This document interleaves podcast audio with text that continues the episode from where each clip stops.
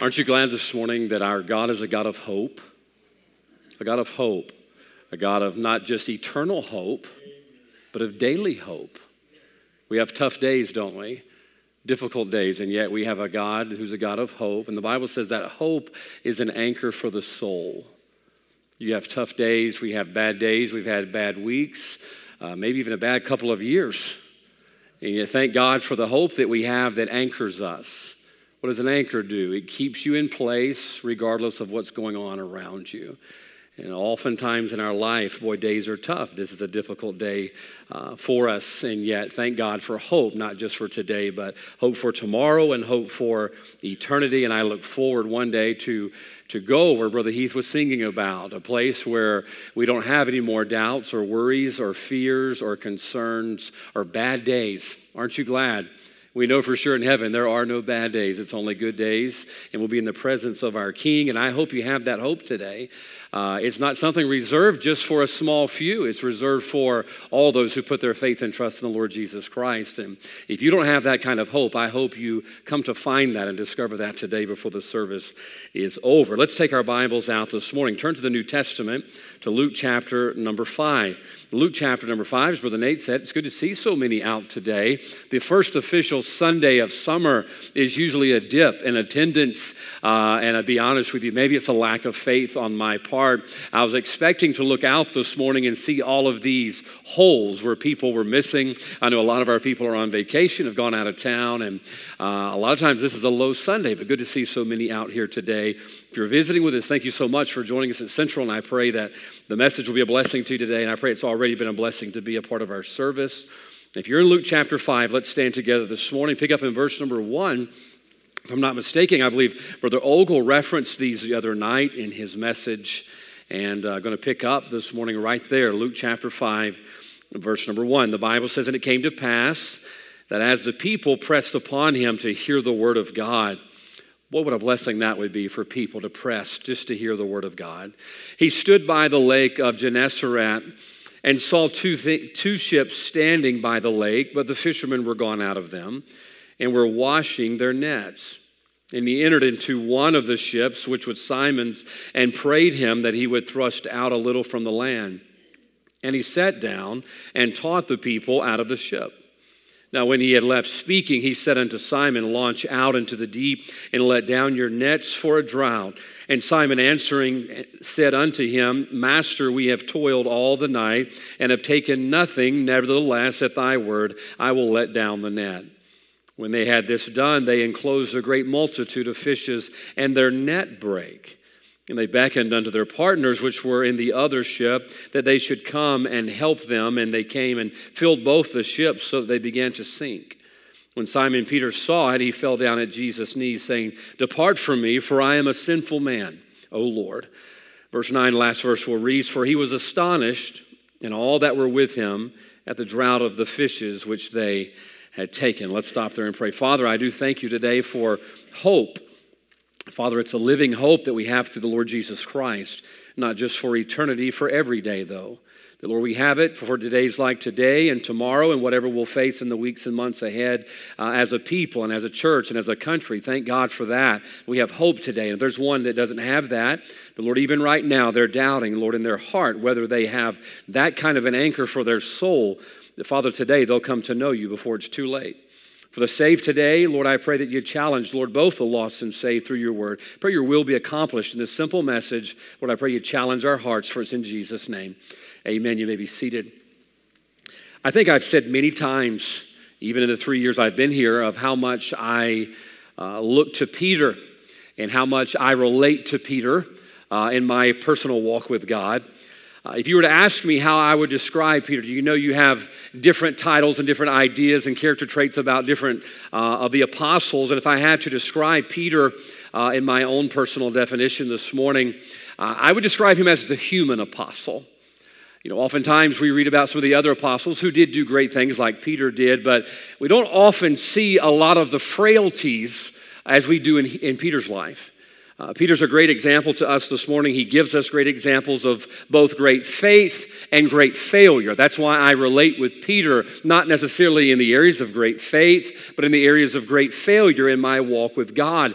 And I just have to say, as I was reading through this late last night, thinking how thankful I am that my father put this in here.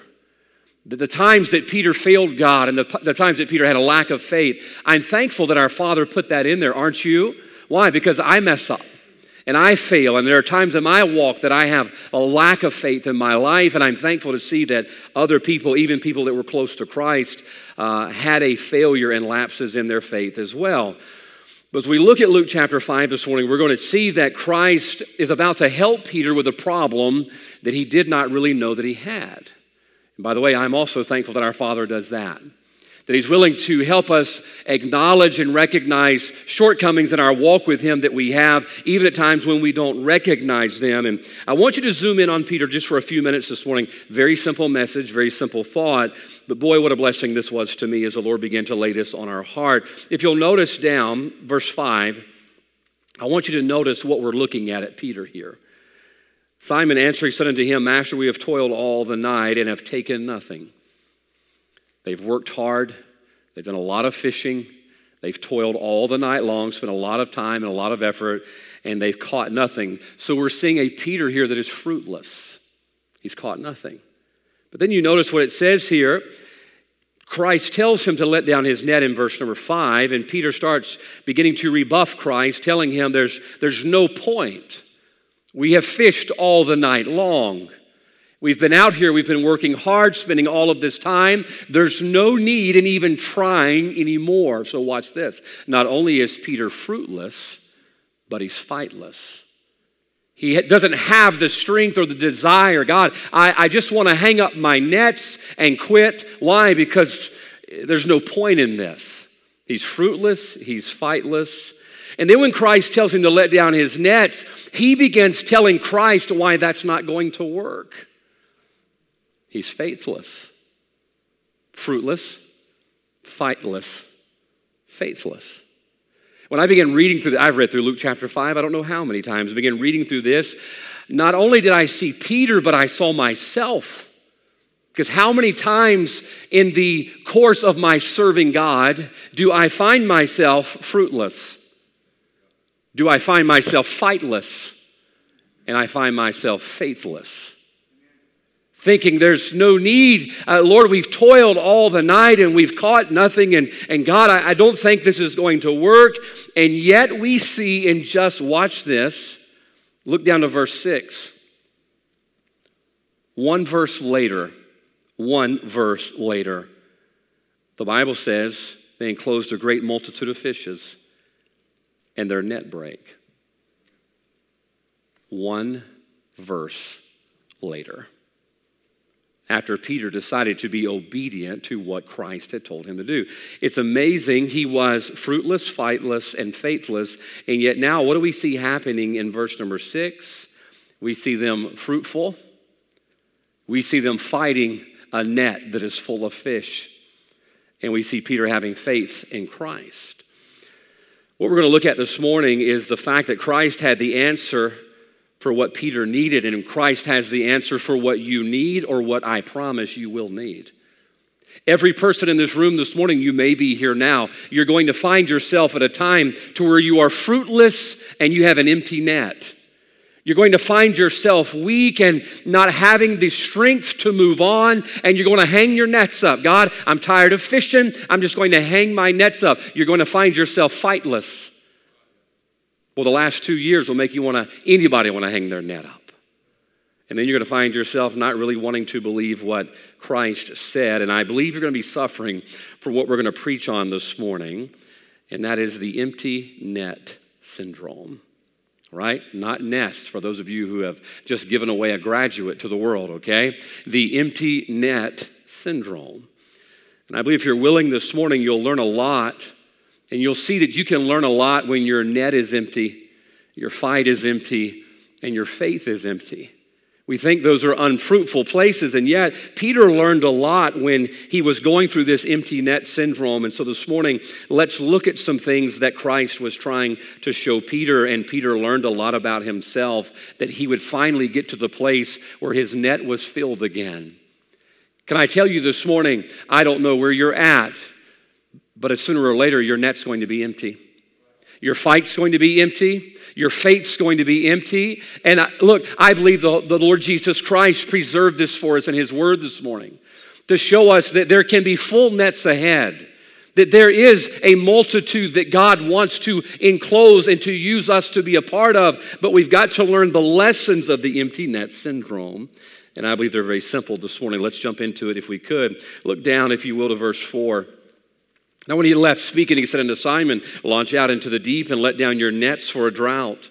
And Simon answering said unto him, Master, we have toiled all the night and have taken nothing. Nevertheless, at thy word, I will let down the net. So we see Peter, he's sitting here empty, and he's concluded that there's no hope, correct? He's concluded that, look, there's no fish out there. Evidently, somebody caught all of them. Uh, and the water's empty, so we might as well take our nets and hang them up. By the way, when you look up, the Bible says in verse 2, they were washing their nets. The only time you wash your nets is when you're calling it a day. When you're saying, I fished and I fished and I fished, these were huge. Look, this wasn't a dip net, okay? This wasn't what we call a minnow net. This was a big, long net that they would carry out there in the ocean. And he had all of these sticks and twigs and seaweed, and all of these things would become tangled inside of it. And it took a while to clean. And after so long out there on the water, they're thinking, look, it's going to take us a while to clean these nets. We're not catching anything. Why don't we just stop, quit, and go home? So, the order to clean the nets or to wash the nets was raising the white flag, saying, you know what? There's no hope here. Then all of a sudden, Christ comes along and does what only Christ could do. He gives them a command that seems so contrary to what they thought. Launch out into the deep and let down your nets for a drought. What Christ is doing is he's prescribing the solution to exactly what they need. But you got to see this because you're going to see yourself in it. Peter begins to dismiss what Christ says. Peter knows better. We've been out on the water all night long. We've been out on the water all of these years. We know when they're biting. We know when they're not biting. We know when we're going to catch them. We're not going to catch them. So, so Peter begins to dismiss what Christ says. Have you ever been guilty of that? Has Christ ever passed your way, maybe in a church service? Maybe as you read the Word of God in your devotions at home and you're sitting there and you're empty, you're fruitless, you're fightless, and you're faithless, and Christ comes your way and He's got the solution. And what do we do? No, that's not it. That's not it. Now, watch number one. If Peter's going to learn the lessons of the empty net syndrome, the first symptom he's going to have to realize is this he's overlooking the Lord's offer.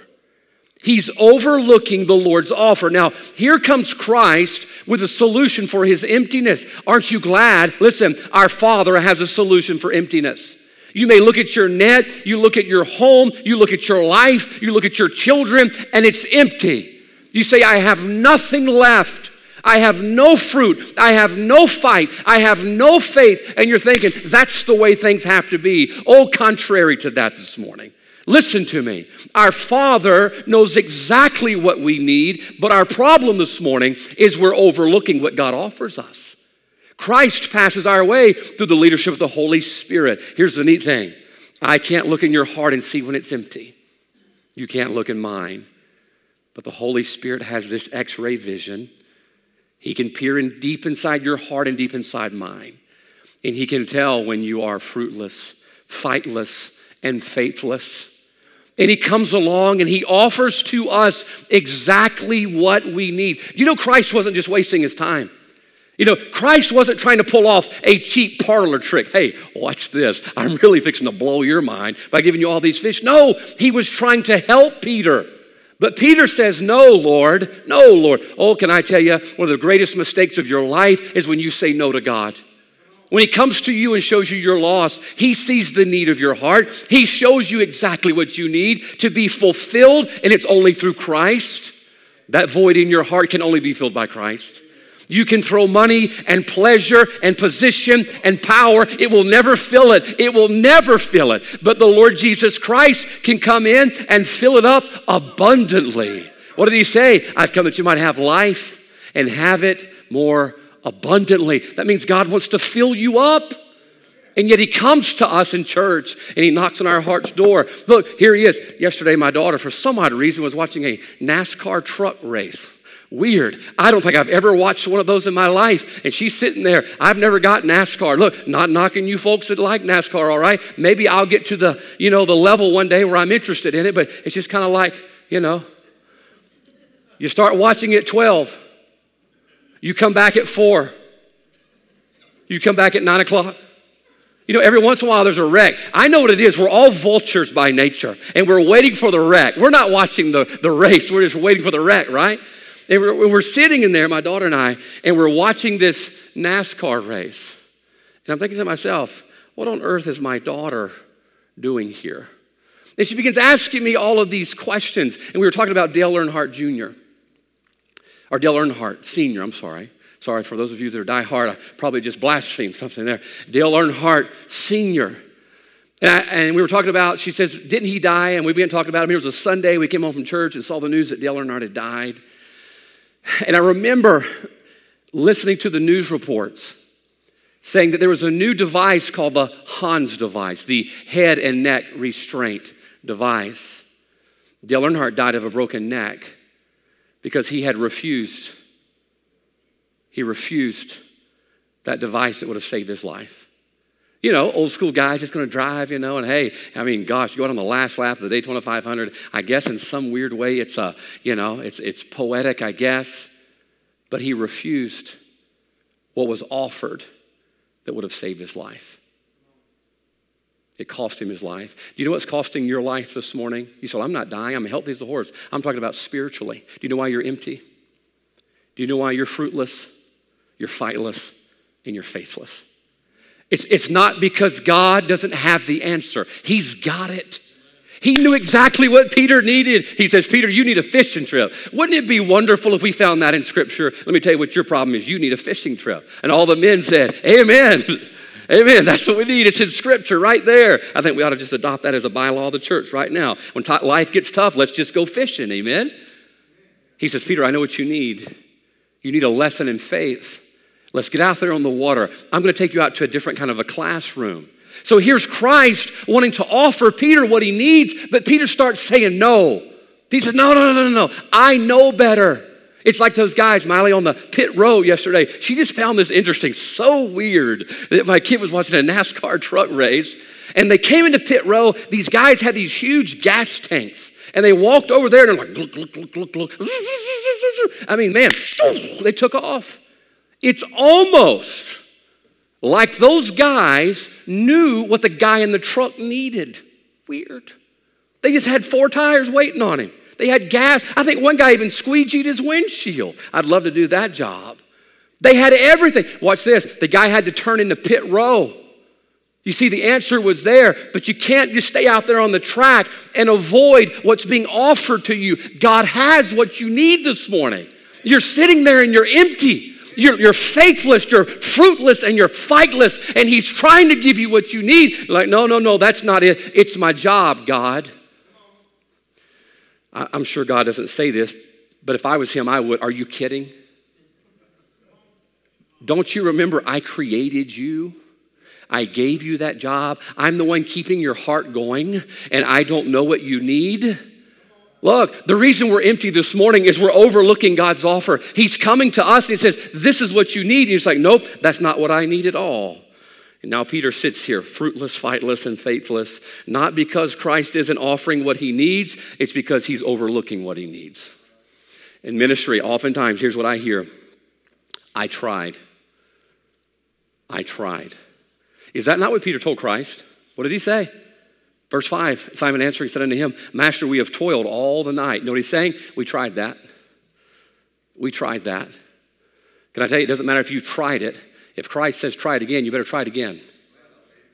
And you just keep trying it until it works. Why? Because Christ knows what we need.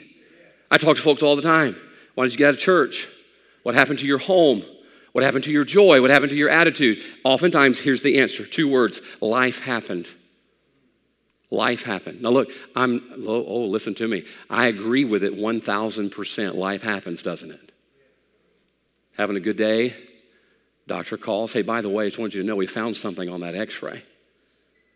In your easy life, or things was going well, all of a sudden life happens and your joy begins to drain out of your heart. Guilty? I'm guilty. All of a sudden, you have a good Monday, hopefully, going to have a good Monday tomorrow, and that phone's going to ring, and it's going to be a catastrophe. And all of a sudden, you hear that toilet flush, and your day goes down the, down the toilet. And it's gone, and you're empty. What happened? Life happened. I assure you one thing life's going to happen, and life's going to continue to happen. But can I give you some help this morning? 2 Peter chapter 1, verse 3, the Bible says, according to his divine power, as his divine power, hath given us all things, listen close According to his divine power, the Bible says he's given to us all things that pertain to life. Aren't you glad? Listen to me. You say, well, you just don't understand the reason I got out of church, and the reason I got bitter, and the reason I got angry, and the reason I quit God, and I threw away my Bible is because of all this stuff I went through. Life happened. Yes, life happened, but so does God. And God says, I've given you all things you need pertaining to life. That means there's nothing you're going to need in life that I haven't gotten for you. Man, just tell the devil to back off. It's not going to work. Listen, you're not going to drain me of my joy and my peace. I'm not going to be fruitless. I'm not going to be fightless. I'm not going to be faithless. Why? Because God's given to me all things that pertain to life. I don't have to worry about it. God forbid you lose a child. Can I tell you something? God understands. God understands. He was in all points. Christ was tempted like as you and I are. Do you know why he went through everything? So he could bring you through everything. Isn't that great?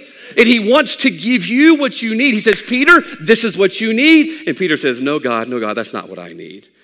No, the Bible says he's given us all things that pertain unto life and godliness. I love the second part of that in verse 4. Listen, he's given us great, precious promises that by these you might be partakers, listen to this, of the divine nature.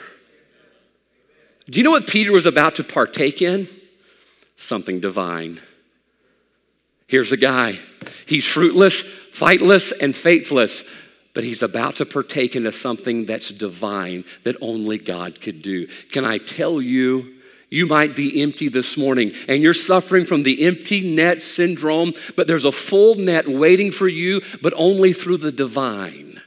It's not going to come from anything you find in the world.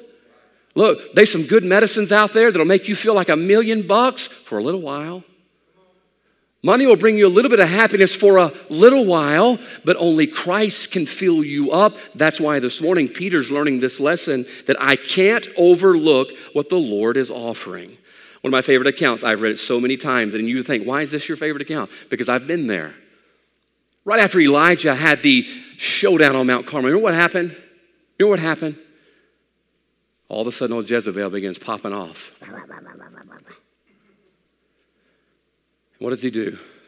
The Bible says he went for his life. If that doesn't show you how quick things can turn, that's why you better stay low. Humble yourself under the mighty hand of God that He may exalt you. You better stay low. Why? Because the devil has got a crosshairs with your name on it and he's just waiting for the right moment. After this great victory, Jezebel begins, you know, I'm going to kill you by this time tomorrow. The Bible says he went for his life. He sat on the juniper tree. We know the story. And he wants to die. He wants to die. Now, folks, you may not have been there, but I just about promise you, you'll be at this place one day where life doesn't have the allure that it once did because of the circumstances you're going through. All of a sudden, goes to sleep. 1 Kings 19. The Bible says the angel of the Lord came again the second time and touched him and said, Arise and eat, because the journey is too great for thee. Can I tell you what happened to Elijah? He was empty. I'm fightless. Amazing how quick that happened. He doesn't want to live. And so the angel of the Lord comes to him. The Bible says he makes him a little cake. I think that should be the second thing we adopt in our church bylaws. When you're having a tough day, make a cake. Evidently, hey, God did, makes things better, right?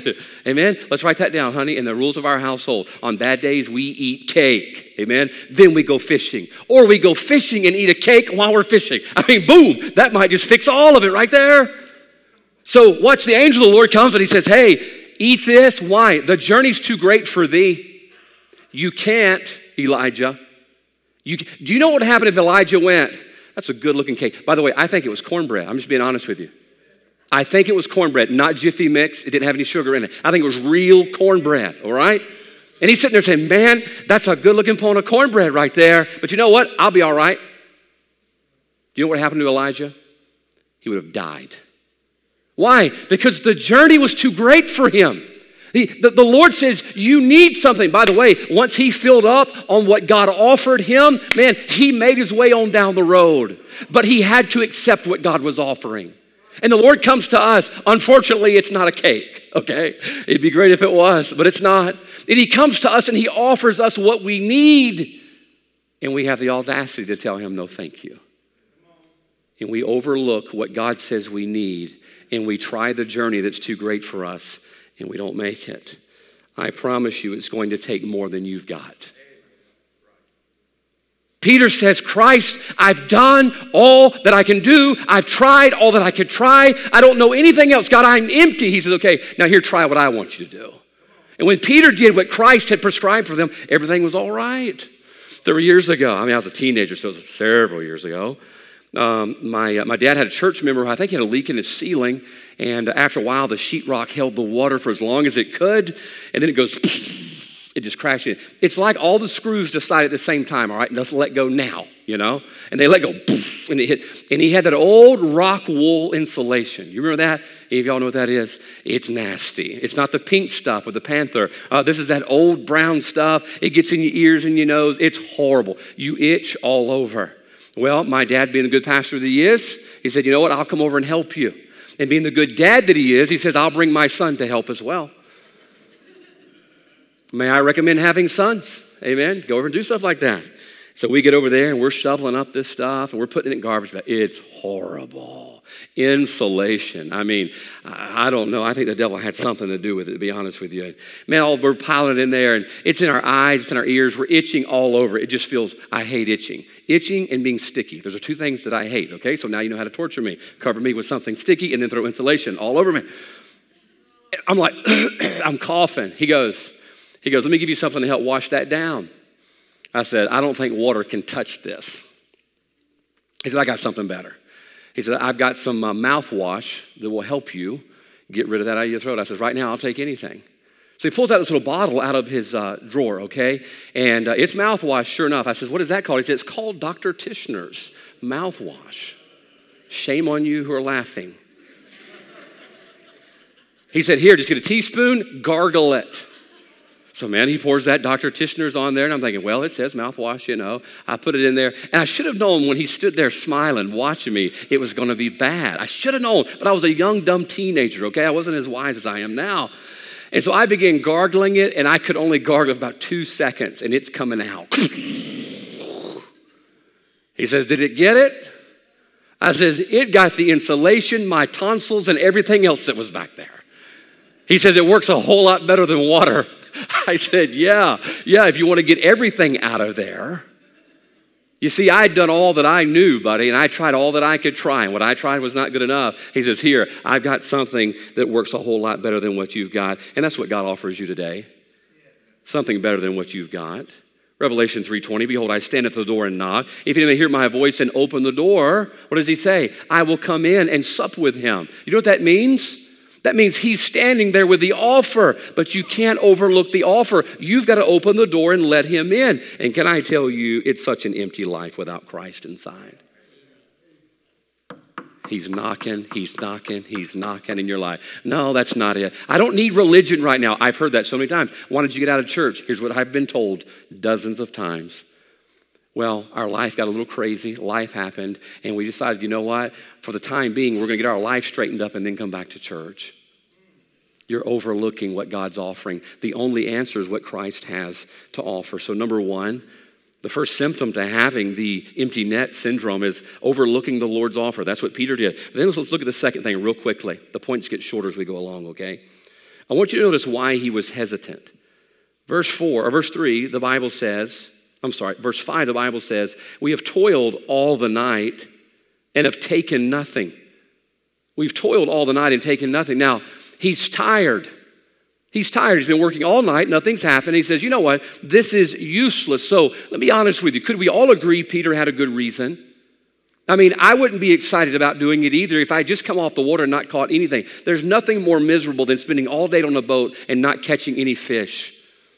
Unless you have the cake. If you have the cake, maybe it's all right a little bit, but without a cake and no fish, that's horrible. And Peter says, There's no use. I have a good reason on why I don't want to do what you're telling me to do. This is the second symptom to the empty net syndrome. Number two, accepting our own excuses. Accepting our own excuses. There's a telltale sign you are suffering from empty net syndrome when you start overlooking God's offers for what you think. Telltale sign where God says, I know what you need, I have the answers for what you need, I'm prescribing what you need, and you say, No, God, I know you say that, but, and we interject our own excuse. For years, I've called this group of people that I have been a part of many, many times in my life the I know buts. I know but.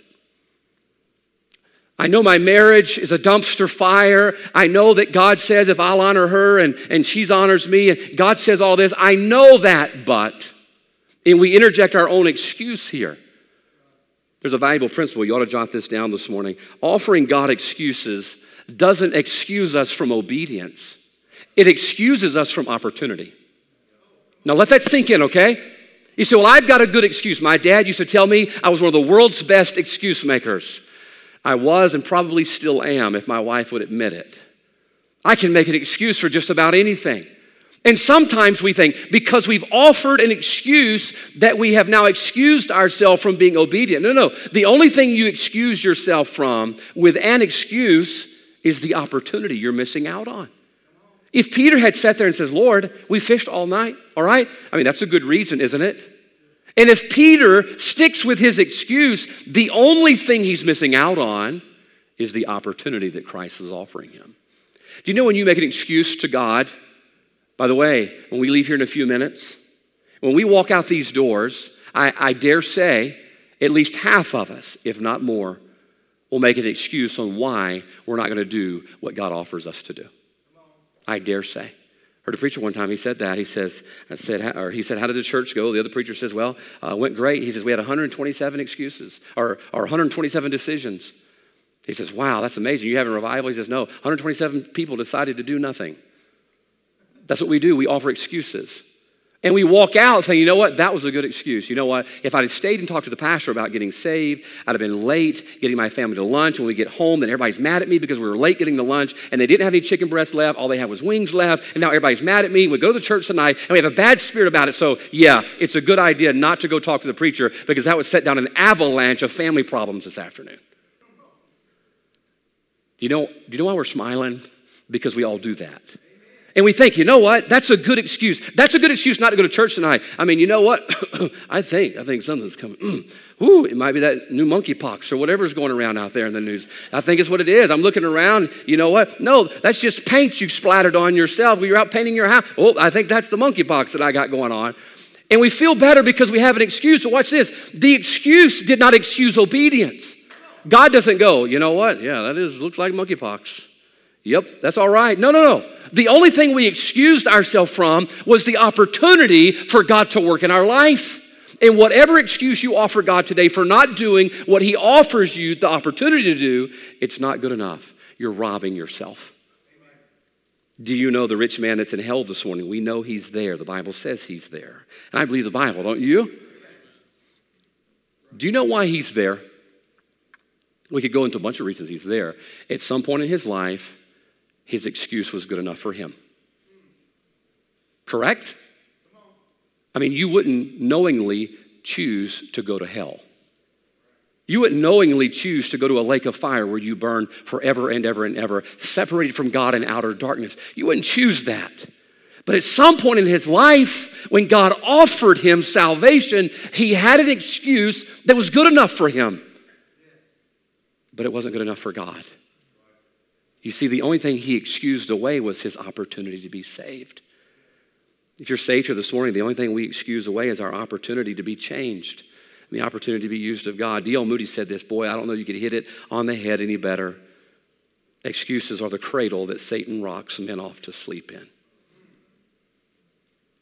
I read that this morning. And boy, I felt like a lightning bolt went down my spine because I've been rocked to sleep in my obedience to God by the excuses that I thought were good enough. Do you know Moses couldn't get on to be used of God until he got over his excuse that he wasn't eloquent? God says, Moses, I'm offering you this opportunity. Moses says, I God, I can't speak. They're not going to listen to me. God, I'm not eloquent with words. And they had to wait to go through all of the excuses for finally he got to partake in the opportunity. Do you ever wonder what opportunities are on the other side of your excuses? You ever think about that? What opportunities are waiting for you, Gideon? Gideon, thou mighty man of valor, I'm going to use you to lead my people uh, into, into battle, and we're going to bring deliverance. And Gideon says, Oh, I don't know about all that. I just have to think that God says oftentimes to me and people like Gideon, We're going to go through that again. We're going to go through that again. Okay, I'm going to wait for you to finish telling me all the reasons you can't before you finally agree with me why you can. And all we did in the meantime was waste time on the opportunity that God was trying to provide for us.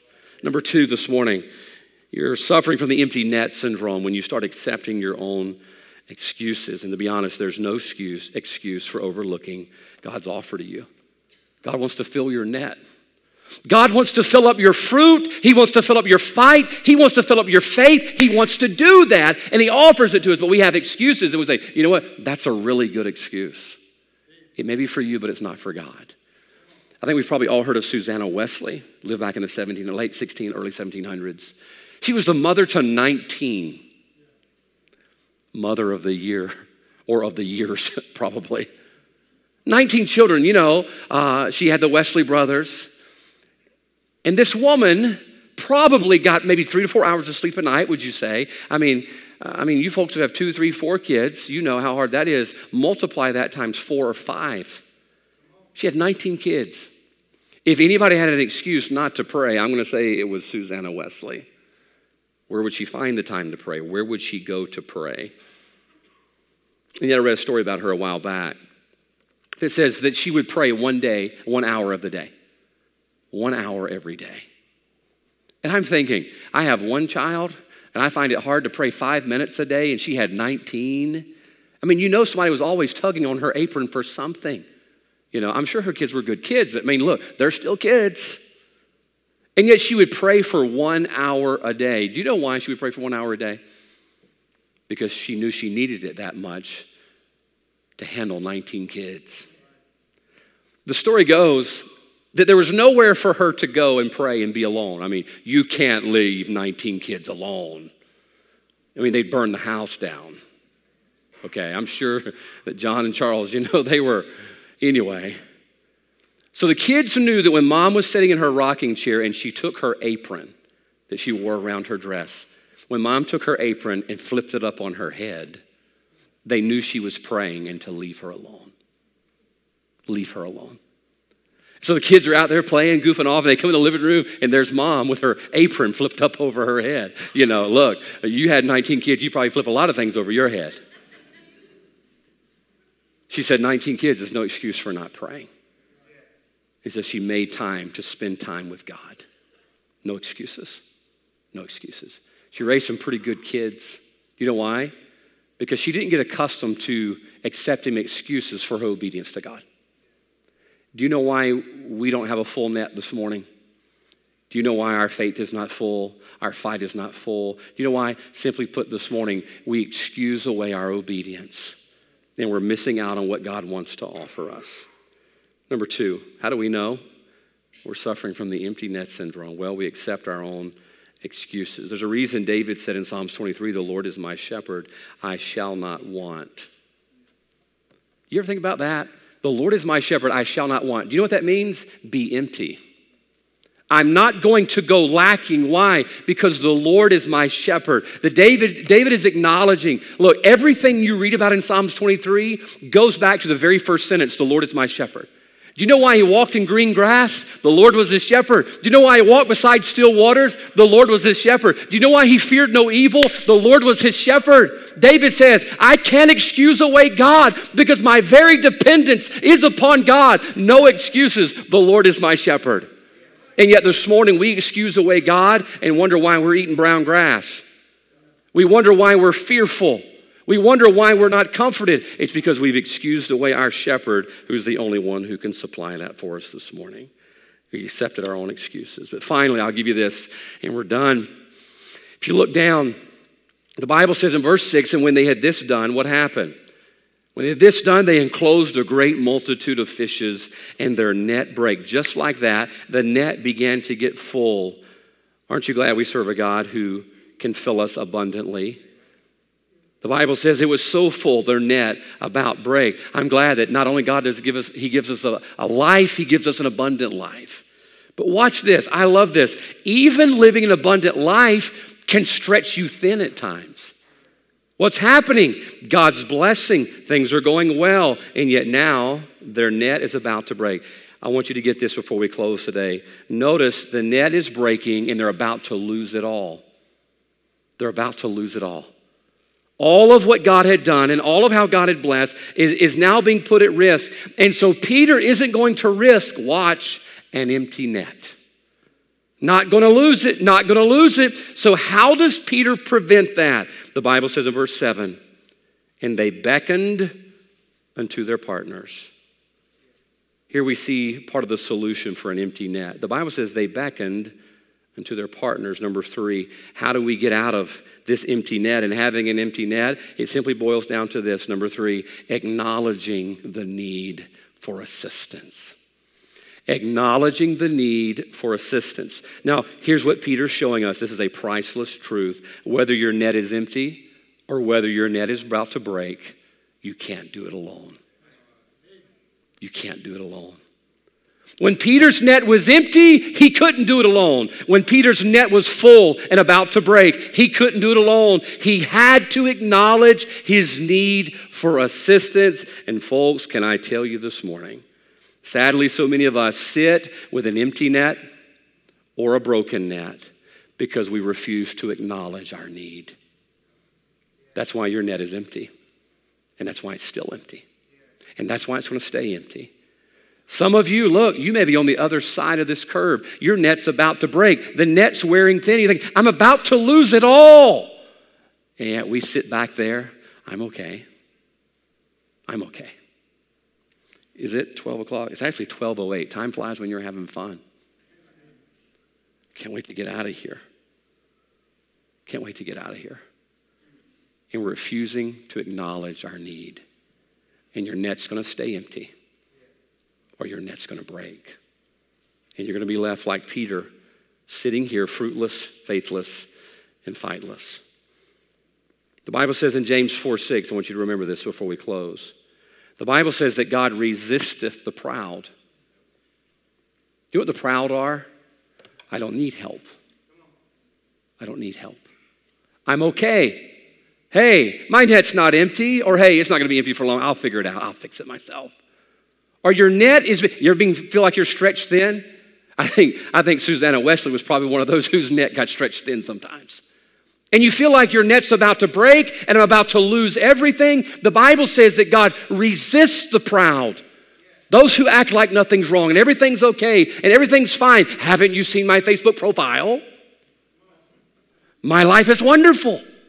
It's great. I had the best husband in the world, best wife in the world, the most wonderful children in the world. I know some of you lying on Facebook. I know your husband. God says, there's no help for you. He resists the proud. He resists the proud. And slowly but surely, your net is going to break. And you're going to lose all that you had because you refuse to acknowledge your need for assistance. The Bible says in verse 7, I love this, they beckoned unto them they beckoned unto them. They didn't waste any time. Hey, I need help. Hey, hey, hey, hey, I need help over here. My net is about to break. I need some assistance. That's what the Bible says. He resists the proud, but he gives grace to the humble. What if somebody who's humble? They're coming in low and they're saying, God, I'm broken. God, my net is empty. I have no faith, no fruit, and no fight. God, I need some help. And oh, that's when God starts pouring on the grace. God says, Hey, what was that? All right. he doesn't say that, but God says, Hey, I know, I know. I'm just waiting for you to acknowledge it. You know, you can hide it from me, but you're not hiding it from God. And all it's going to cost you is your net. It's going to cost you your family, going to cost you your kids. Matthew 11, 28, come unto me, all you that labor and are heavy laden, and I will give you rest. But listen to the last part of this. It says, I am meek and lowly in heart, and ye shall find rest unto your souls. Notice that word find. You're going to find what you're looking for. That void, that hole, that empty net you got. He says, Hey, I want to fill it. I want to help you find what you're missing, but you have to come unto me. Isn't that humbling? Isn't that humbling? God, I'm going to come before you and say, God, I, I have a problem. God, I, I'm, I'm fruitless. No fruit in my life. God, there's no fight left. I'm tired of fighting. Say, God, I, I don't have much faith anymore. Would, would you help me? He says, Yeah, I want to help you, but here's how I'm going to do it. But it all begins with us acknowledging, acknowledging our need for assistance this morning. Can I ask you this? Is your net empty? Is your net empty? You're like, gosh, last two years, man, we've been working, working, working, working, and it's just this world so crazy. I feel like my net is empty. Are you fruitless? Say, I just I don't have a whole lot of fruit. Are you fightless? Feel like fighting anymore. Are you faithless? It all begins with ourselves, humbling ourselves before God and say, God, my, my net's about to break. My net's about to break. And oh, God gives us the grace to bring it in, to have that abundant fruit in our life again. But it begins with us. It begins with us. Can I ask you this morning are you empty? Are you empty? Are you broken? Or maybe this morning you're breaking. What opportunity is God offering you right now? What is God offering? No, that's not it. That's not it. I've tried religion before. He's not offering you religion, He's offering you something real. It's real. Are you empty? Are you broken? Are you breaking? What is God offering you? And finally, what excuse are you offering back? What excuse? You know that woman at the well? She was empty, she was broken. Christ comes to her and makes an offer to her of what? Living water. He says, I'll fill you up and you'll never thirst again. She thought he was talking about regular water. She's like, give me some of that, you know, renewable resources. It was a thing back then. He says, no, I'll give you something springing up inside. I'll fill you up with something eternal. Watch this. He asked her where her husband was. She made no excuses. God made an offer. She made no excuses and she left full. God's making you an offer. The question is, are you going to make excuses and leave here empty? Let's stand with our heads bowed this morning. Let's stand with our eyes closed. Are you empty this morning? Are you fruitless, fightless, and faithless? God is offering you something this morning. If you're here and you've never trusted Christ, you can be saved and be filled. But are you willing to come? He says, Come unto me. Come unto me. He says, You'll find the rest. You'll find that filling for your souls. Maybe you're here this morning and you're saved, but you're empty. You're broken. You don't have any fight. This morning, whatever he's offering you, I wouldn't excuse it away. I would just answer as Peter did, nevertheless, at thy word. Okay. God, I'm just going to do what you say today. Heavenly Father, thank you, Lord, for the examples of Peter. Lord, thank you for the examples of his faith and even his failure. Where, Father, we can see that, Lord, even folks that were close to you had times where their net was empty, where their faith was low, and when the fight was gone. And yet, Father, you had a, exactly what they needed, like you have what we need. Now, I pray today, whatever you're offering, Father, we wouldn't overlook it, we wouldn't excuse it away, but we'd be willing to ask for assistance. God, I need help. God, my net's about to break. Lord, I pray you give grace to every need that's here today, for it's in Jesus' name.